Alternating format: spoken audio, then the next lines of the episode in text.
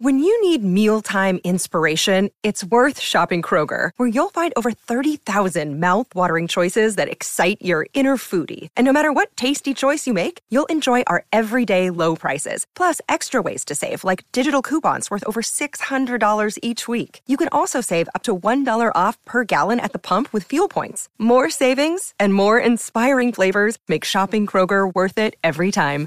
Kroger, fresh for everyone. Fuel restrictions apply. This what Saga feel like in the nighttime. Watch what she do when the light. Hello, everyone, and welcome to another episode of West Side Stories, your Raptors 905 podcast, brought to you by Raptors Republic. I'm Kelsey, and I'm joined by my co-host Dwayne on a lovely Monday after Monday evening. Actually, um, Dwayne, how are you doing? I'm doing well. I'm excited to be here. How are you? I'm good. Um, I'm tired. We had an 11 o'clock game this morning. Um, you might know a thing or two about that. What's it like um, for the 905 or one year with the 905 or any team for that matter to play such an early game? Well, it's very intriguing because as basketball players or athletes in general, we like to have structure. And it's kind of hard when they just throw that in there. So you're used to doing something every day, which is practice at a certain time. You have a routine. Now, when you have these 11 a.m. games, you have to kind of shift your routine and, and adjust. And you have to kind of you know, you might not have a shoot around before the game because the game's so early. You might have a light early shoot around walkthrough. Um, you have to eat breakfast. Like if you're a player that doesn't really, you know, eat breakfast before games or whatever, you have to make sure that you eat the right amount of foods, but not be too heavy because it's before noon. So there's a lot of things that go into it. You want to get to the gym earlier. Um, you want to make sure you're resting hard because obviously you're playing earlier. So you want to make sure you get to bed on time. And there's a lot of adjustments you have to make. So it was always different and interesting, but at the same time, it was pretty cool because most of those 11 a.m. games were school games, right?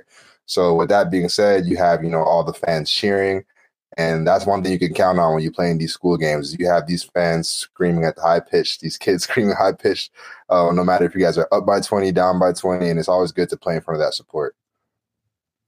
Um. So what time theoretically would you have to get to the arena for an 11 o'clock game as a player? I mean, as a player, you got to be there almost two hours before a game, regardless. Um, so you add that on, and then you know, you, you, like I said, we we used to do this thing where you know we would have a light shoot around, so we necessarily wouldn't you know be taped and braced, and we wouldn't tie our shoes, but we would get on the court a little bit earlier, probably around nine, um, nine thirty at least, and we would walk through some things, whether it's the offense, look at some film, um, and then from there we get treatment probably get some breakfast provided for us, and then you start preparing for the game and get ready for your shooting groups and time. So um, it's, it's very it's very advanced, but it's always fun when you play these games because after the game you have the whole day to yourself. Yeah, it's it's so strange because you think of like the two way guys, like Dalano was down on assignment, and then you have the two ways like on the other team you had Cassius Winston. So he played Saturday at two o'clock. And then he played at six o'clock Sunday night with the Wizards, and then he played at eleven o'clock Monday morning. So that's got to be crazy for like a, a job that requires you to be so structured and so regimented to have some like such completely different times for games. It's crazy. You have to, you know, really be on top of your stuff. Um, but the, the organization does a good job of having people in place that help you and assist you and accommodate you in these situations so that it's a seamless transition. I remember actually when Chris Boucher was on our team, and yeah, he would play in the 11 a.m. game, and then they would have to, the Raptors would have a home game uh, at the Scotiabank Arena that night. So it's like he wouldn't even go home; he would just stay there and just get treatment and get ready for his parent uh, team's game. And I, I, I felt it for him. I was like, man, you're there all day. Uh, um, you got to prepare for two games, but you know we're basketball players and and we're competitive and we love the, the, the opportunity to compete. Now, what is it like? Because when you were at the 905 both years, they had those those games at Scotiabank Arena. I think they had two a season some years. What is the difference between the Paramount Fine Food Center and the Scotiabank Arena games? Because I was like, I felt so lost. I felt like a little mouse in a big city like I I missed the familiarity of Paramount Fine Foods. I missed the closeness of everything. It just I felt like a fish out of water. What is it like as a player to play in such a gigantic arena and such a notable arena at that? Well, you definitely notice a difference. Um, you know, it's a different environment, like you said. So you just have to kind of adjust to the atmosphere. Um, it's a bigger space. It's very polished, very clean. Everything pops, the lights. Um, you know, so you just got to be, you know, calm in the environment and settle yourself for the moment. Um, it's always a great opportunity. You're playing in the NBA court in the NBA arena because this is somewhere you want to hopefully be playing permanently. So it also serves as great motivation and inspiration as a basketball player too. Every time you play on these NBA facilities, you imagine yourself playing there long term. So that also provided like a little spark for me energy wise.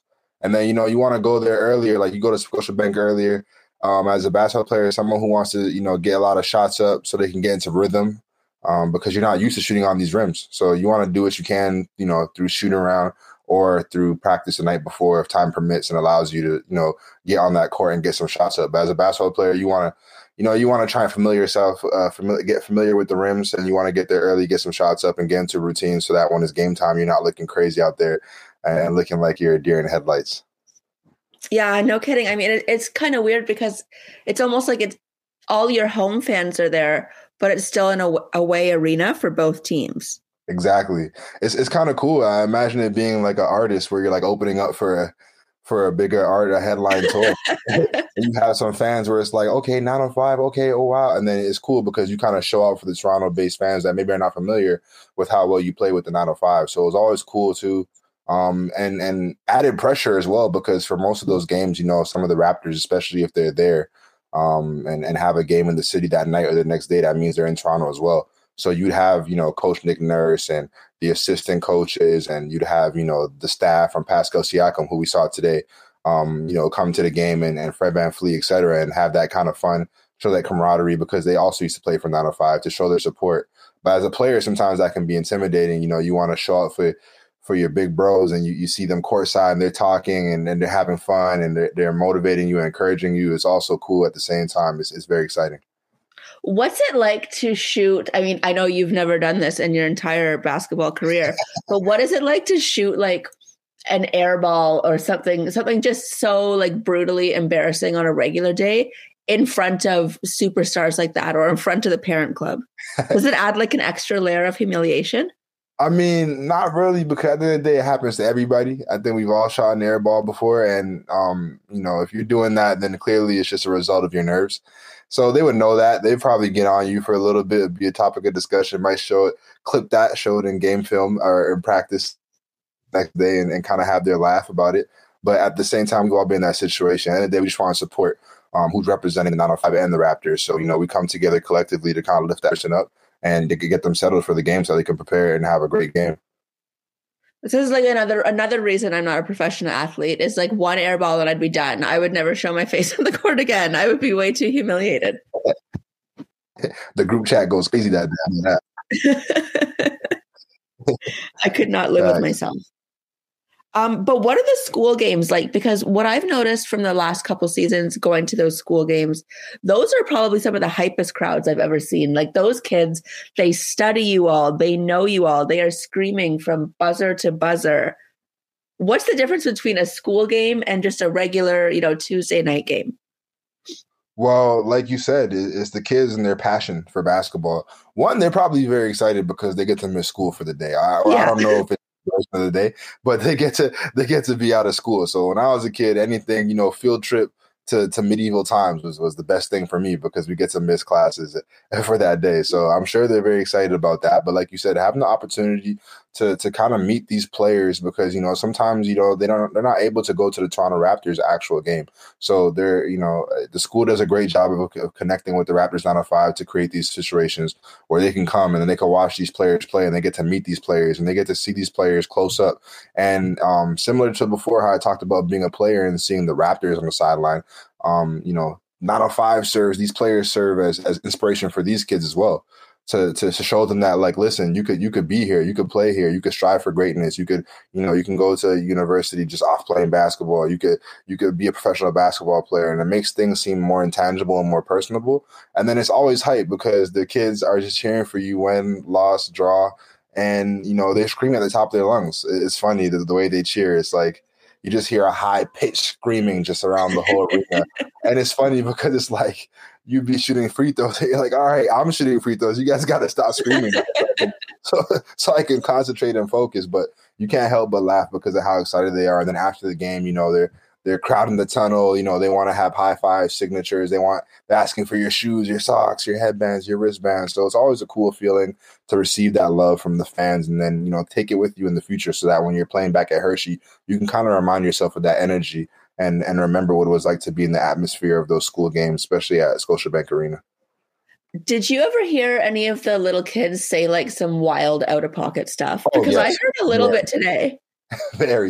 It, it, sometimes when I'm playing teams and and I hear kids say this and third about this player, I'm just like, man, little do they know. I know they're just cheering, but you know, this guy's really nice and you're poking the bear right now. like I need you, I need you kids to relax and not not say too much because I'm I'm I'm doing my job defensively on so and so, and right now you're getting him extra, extra, extra upset by getting underneath his skin. But again, it's extremely funny because like you said, when you see kids who have done their homework and they actually have like their own little mini version of their scouting reports and and they they did their research on these particular players, it's kind of cool to see them kind of put it into into words and, and see how they kind of trash talk on the sidelines.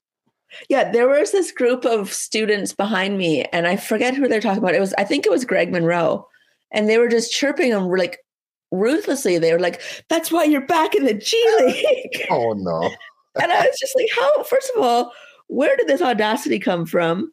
if your parents would hear, they would whoop you. Second of all, how did you know any of this? Yeah, they was doing their Googles they were doing their googles that's for sure but no they they all have so much fun and it's it's so fun to see i don't know if i could as a player hear that every single game i, I don't know about every, loud. definitely hear it loud in your ears but you know when you're on the road and you're playing in oshkosh wisconsin or these places that might not have the greatest fan support you know, you kind of you kind of don't take it for granted when you're playing in front of those kids at the school games in Mississauga or in Toronto.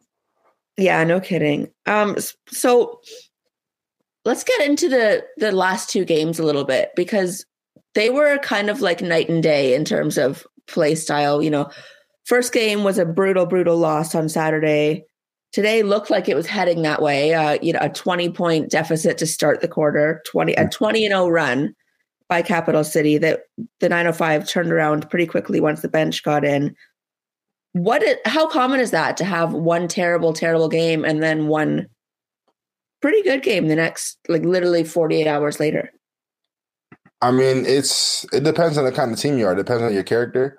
But a great team always, you know, when they have the opportunity to play a, a team twice, um, you know, if they if they drop the first one, they're able to go to film, they're able to go to practice and shoot around and adjust.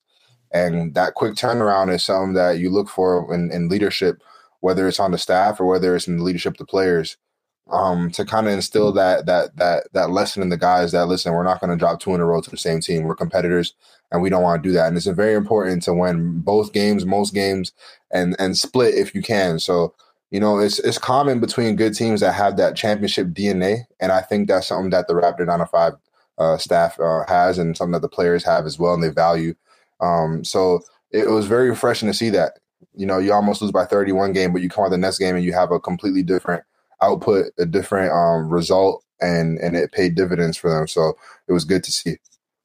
Yeah, it seemed like to me the first game, and this might just be what I was witnessing. It could be totally different, but it seemed like there was a very, very big disconnect between the signees, the two ways, and then the regular squad. It looked like you know there were some the regular guys seemed kind of lost out there. It seemed like it was almost a three man team.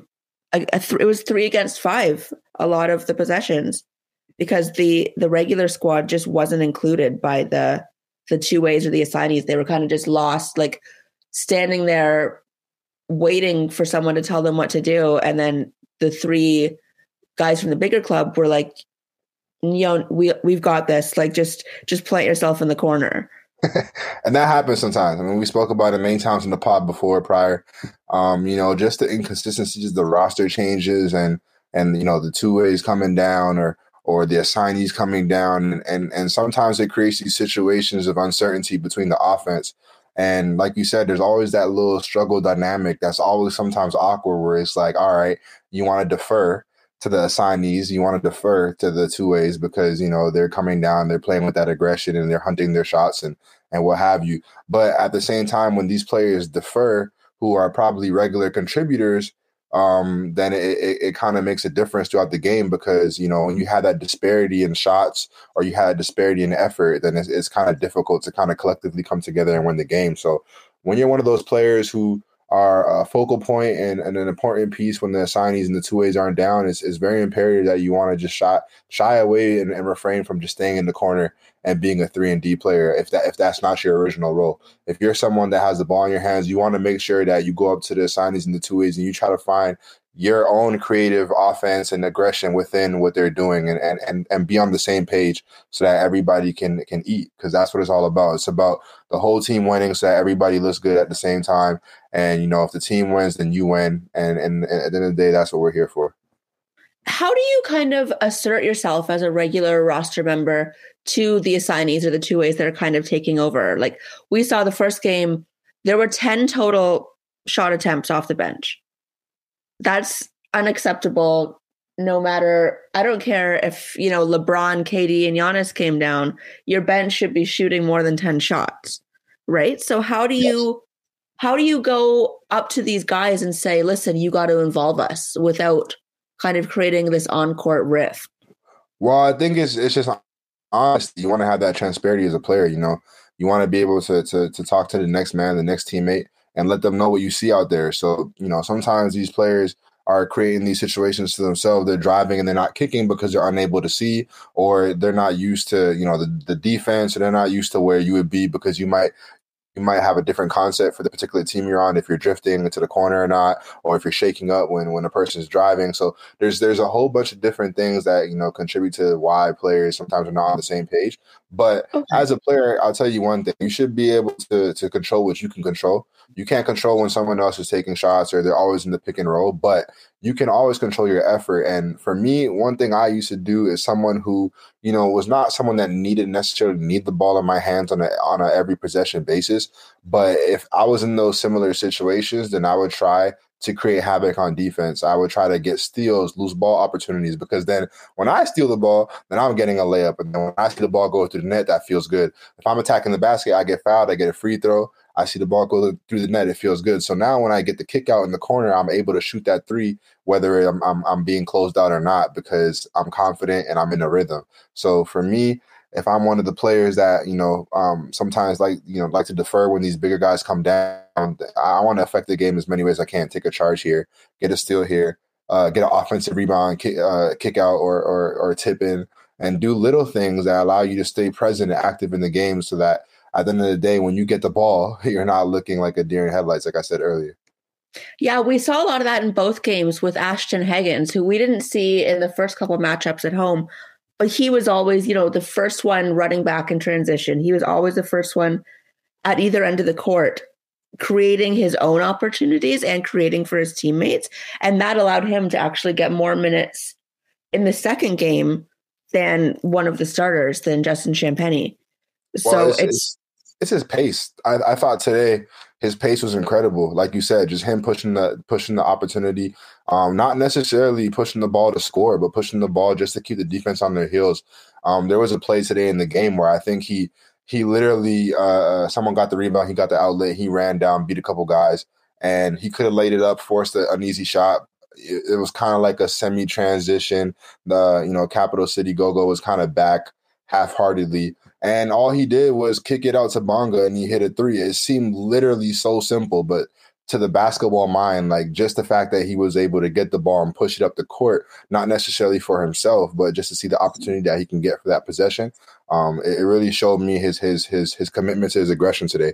And you know, hopefully we see that going forward for him. Like you said, we haven't seen him play that much prior to this, but it's good to know that we have someone on the team that could push the pace yeah, and I mean, speaking of Isaac Bonga, he was really, again, like always, a difference maker today.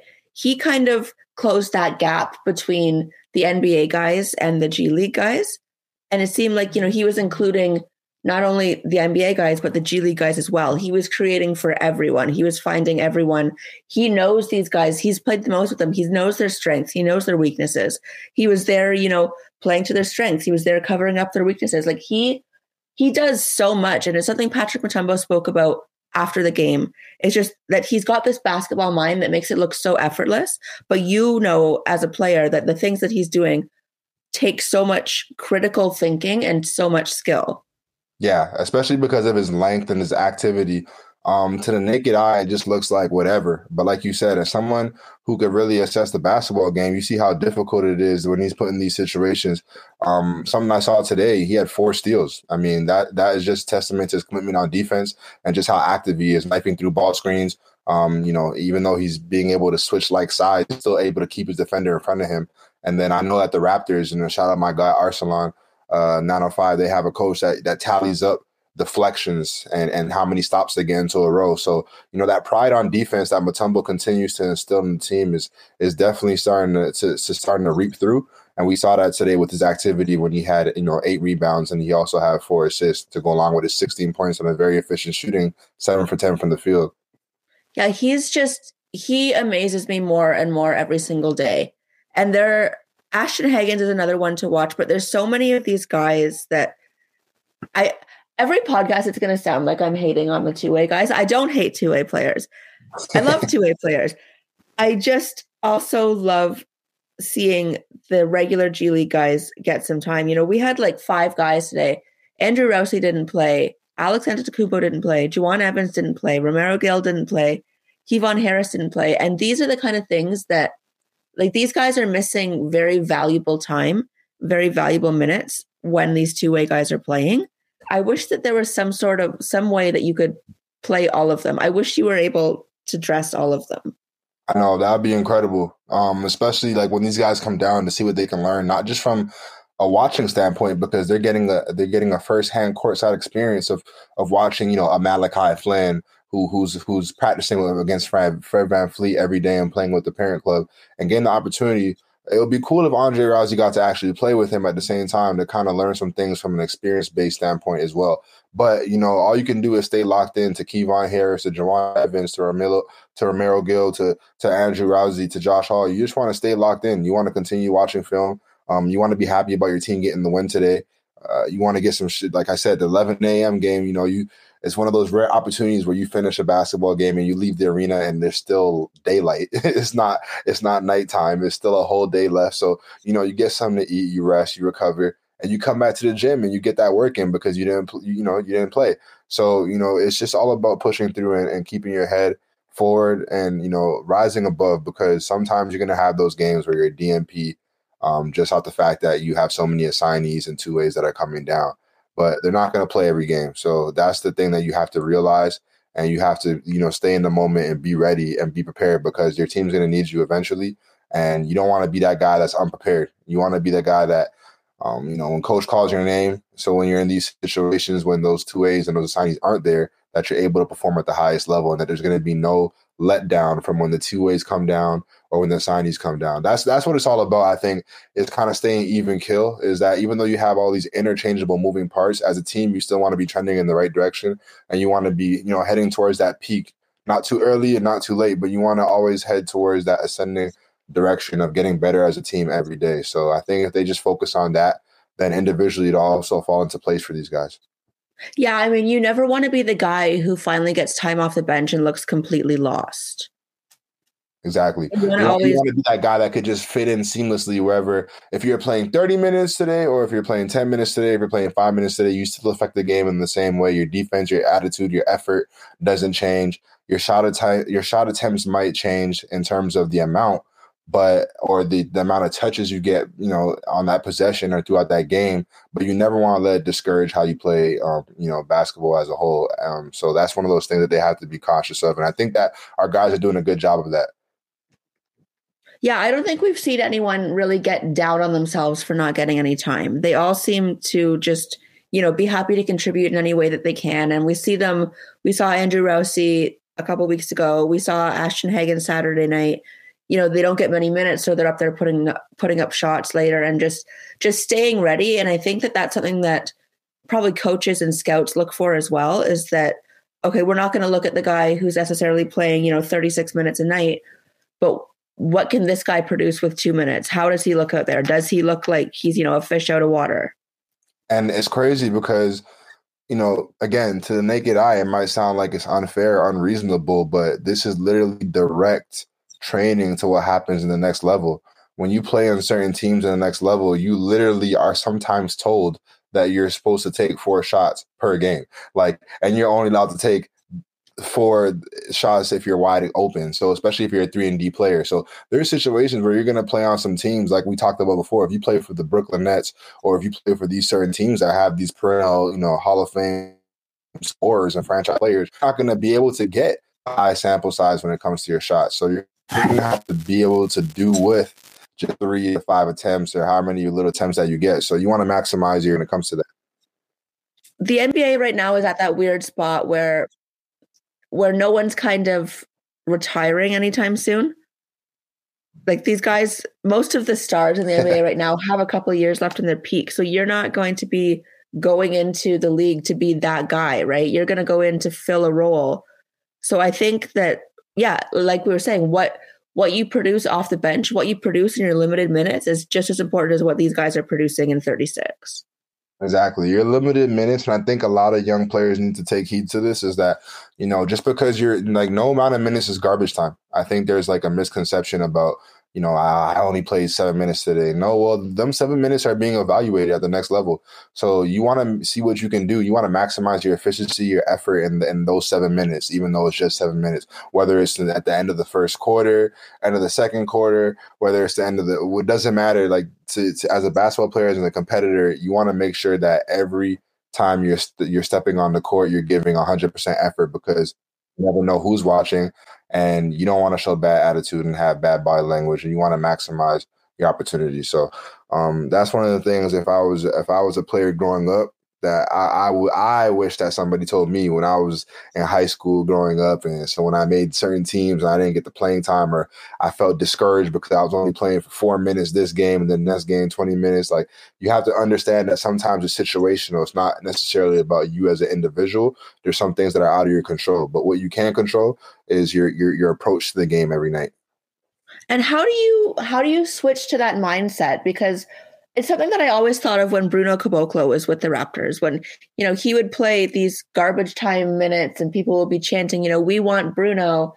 And he knows and they know that it's because they're up, you know, 30 points, they're up 20 points. Is that kind of, that's got to be a defeating feeling for those guys, right? Like just to know that you are essentially this human victory cigar. I mean, yeah, like Tacko Falls, et cetera, et cetera, those yeah. kind of guys. But you know, as a player, like I said, you just want to make sure that you you you don't you don't. I mean, we had COVID, we had the pandemic where we were unable to play basketball. So right now, you should be happy getting one minute of, of playing time on the court. Just being able to cherish the fact that you're able to to hoop right now is, is a special and during this difficult time is very special. It's a special feeling. So you want to kind of you know strip yourself, rid yourself of that that pride of and, and kind of be humble when it comes to that. You know, sometimes you're going to play in those end of the game down by 30 or up by 30 moments, but they can all be teachable lessons. Um, you know, you, you want to like, I remember being in university and, you know, you have walk-ons who don't play that much, you know, they, they practice extremely hard.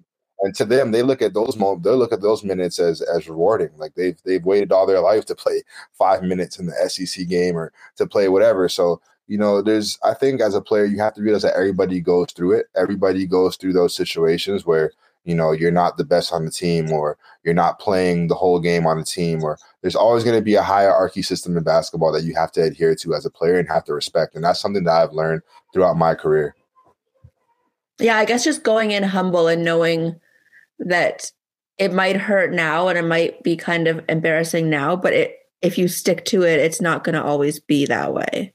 Exactly. You just want to stay the course. You want to stay the course, and because you're going to be in a position where you're you're you're going to be on the other side of the politics that we like, like we like to say in the locker room. So, um, you know, when you when you talk to guys and vets and OGs, like, like we just talked about Greg Monroe, when you have guys like that who can who can be on a G League team who who have been on great NBA have have been on great NBA rosters and in great NBA situations in locker room, they can kind of pass down that wisdom. So that's why it's always good to have the G League you know, NBA vets that can come in and kind of keep these guys head straight and let them know, like, listen, I went through the same thing you went through, and look where I am now. So um, when you have those kind of stories, um, success stories, and it kind of allows you to change that mindset a little earlier as a player, um, and and that kind of goes a long way for you at the end of your career. Yeah, I mean, bringing it back to Bruno, like he he here was the end of bench guy, you know, garbage time he went back to Brazil. He's playing professionally back home in Brazil now, and he is a star. Like they love him. He's he's yeah. starting. He's he's playing every game and they love him. So it's not a forever thing when you're that end of bench guy. You're not always going to be the 15th man. Yep, and it's always going to be an audition for another team, like we spoke about before. Um, I think we talked about Precious. Uh, you know, Precious played last year with Miami. He didn't get that much playing time, but now it's as if his career was in a different trajectory, a whole other path. So sometimes, like I said earlier, it's about the situation, not necessarily about your talent level. So you want to make sure that you don't give these organizations, coaches, um, corporations, people, fans any opportunity to say that that person's not locked in, that person's not ready, that person doesn't care. You want to continue to have your head up, be a positive individual, and continue to work hard so that you can have these Bruno situations. You can have these precious situations where maybe in one team you're not playing that much, but over the summer you're acquired by a different team and you're able to fulfill a different role and be successful at it. Yeah, because Precious was like the holdout for that Kyle Lowry sign and trade. They Masai and Bobby, they specifically wanted Precious. And it's people are kind of curious. They're like, why he doesn't play, he doesn't get any minutes. He's this raw talent. And you can start to see why they wanted him. He's really kind of come into his own and found a good situation with Toronto. So, like, I mean, like we say on every pod, you never know who's watching. Never know who's watching. He was he was behind Bam Adebayo, uh, uh behind a whole bunch of other good bigs, and it's like he never really had the opportunity to kind of show himself fully. But you come to a team where you know we're depleted in that spot, and now he's able to showcase himself. And now he's doing wonders for his career because whether he stays with it or not, stays with us or not, he's already showed the NBA and other teams that he's capable of being in this league. Yeah, I mean, all of our centers seem to be that way. You know, Chris Boucher was like that with Golden State. Khem Birch was like that with Orlando Magic, and now Precious is like that from the Miami Heat. So like a running common theme that we have going on. I guess so. I wonder who will be next. But well, I you know what? That- the city of Toronto is a city of underdogs, and I think that's why our fans, you know, we have the Jurassic Park, why we have the Kyle Lowry stories, why we have all these amazing stories of players, you know, like you said, Boucher, of of, of Fred VanVleet, of Siakam coming from the G League, Norman Powell. You have these stories, um, Jakob Poeltl. You have these stories of guys who who were not, you know, necessarily received as a, you know, great big players or like we said, you know, Fred going undrafted is kind of hard to even fathom when you see how well he plays. Um, so Toronto embraces that culture of like being, you know, the underdogs and being overlooked because in Toronto, when it comes to athletics, that's how they treat us, especially when it's not hockey. So we already have that chip on our shoulders, and then you you kind of put the battery in these players' backs, and it's kind of like we embrace that attitude, we embrace that environment of like, all right, the rest of the world's not going to respect us. Let's let's show them why Canada, you know, is, is a great place for basketball and a great in a great country in general. Let's show them why Toronto is a great place for basketball and also a great city in general. So I feel like it goes hand in hand and it's a perfect marriage between the players and also the organization with the Raptors and the 905 of players who have just been overlooked and, and are considered as underdogs that have to prove themselves not only to their peers but also to the competition. Yeah, I mean, I think you have to have a certain mentality, like a very like proven mentality to play in Toronto whether it's for the 905 or whether it's for the Raptors. You know, it's it's funny because you always you always look at these crowds um like, you know, Philadelphia or you know, you look at New York obviously and you see sometimes when they boo their own players because they don't feel like the effort is there. I, I kind of feel like Toronto, we don't boo our players but we have that passion in the sense where it's like we just want to see our players play hard. It's not even necessarily about us winning every game or or about us being flashy or making you know ESPN or Sportsnet or TSN every night. It's about it's about guys who are playing hard, and if you play hard, you will be embraced. That's why we have so many cult favorites in Toronto. Whether it's JYD, whether it's like Jamario Moon, like whether it's you know other guys that probably aren't super you know noticeable and successful in other organizations, but they're like our prize you know, jewels here in Toronto just because they embody what Toronto's about and Canada in general, which is that underdog mentality. Yeah, I mean, like since the championship, that's kind of shifted a little bit because people, you know, you have a lot of new fans expecting to win everything. Expectations, yeah, yeah. But I think I think you're right. I think that you know Toronto really they really value their players, and we see it all the time with the 905. I mean, we there are some diehard fans and they they become like family Family, yes, exactly. You know, so shout out to the fans that are continuing to support, you know, the 905. I think it's incredible that they're, you know, showing out whether it's courtside at every game, whether it's at the fine Paramount Food Centers or whether it's at Scotiabank Arena, you see the same faces. And, you know, they their their their unconditional support is amazing, whether the 905 loses, whether they win, whether you know you're a player that could be called up for a couple of days or called up to even a different team. But when you come back here, the love and the support is exactly the same. And I think that's something that's very important to these players, especially players who are not familiar with Canada and not from Toronto. And you know, you know, you have that support system, and it's like you're able to find that second, third, fourth kind of family feeling um, in a foreign country. So I think that goes a long way because as players, you definitely get homesick you know, believe it or not, like these Americans especially are homesick when they come over to to Mississauga to the 905. So to have that familiar face and that constant energy of like support, it goes a, it goes an extremely long way for a player. Yeah, especially the ones from the South. We have so many guys from the South this year. You know, I think Reggie's from Alabama, Juwan's from South Carolina, Kevon's from Atlanta. They're probably pretty homesick seeing all this snow homesick and they're about to get exactly they're about to get a rude awakening when got that like them 10 inches of like you know them them school day type vibes of snow where it's, it's and even walk through the snow and stuff so um those days are approaching soon and i'm interested to see how they handle it I am also interested. It looks like they are fast approaching, but I think that's a good place for us to leave off. Um, thank you for listening. We will be back again next week with some brand new content for you. I'm Kelsey. You can find me on Twitter at Kelsey underscore lately. You can find the podcast at West Side Stories. Dwayne, where can we find you? Me, you can find me on Instagram at Do Notice, and then on Twitter you can find me at Do Take Notice. Um, so continue supporting the pod and continue listening. We're gonna have some special guests coming up, which I'm very excited about. I'm interviewing some you know, former 905 guys and current 905 guys. Um, and that's something that I'm excited about. That's going to be happening very soon. Alrighty. Thanks for listening, and we will see you later. This was Saga feel like in the nighttime. Watch what she do when the light shine. Trying, trying to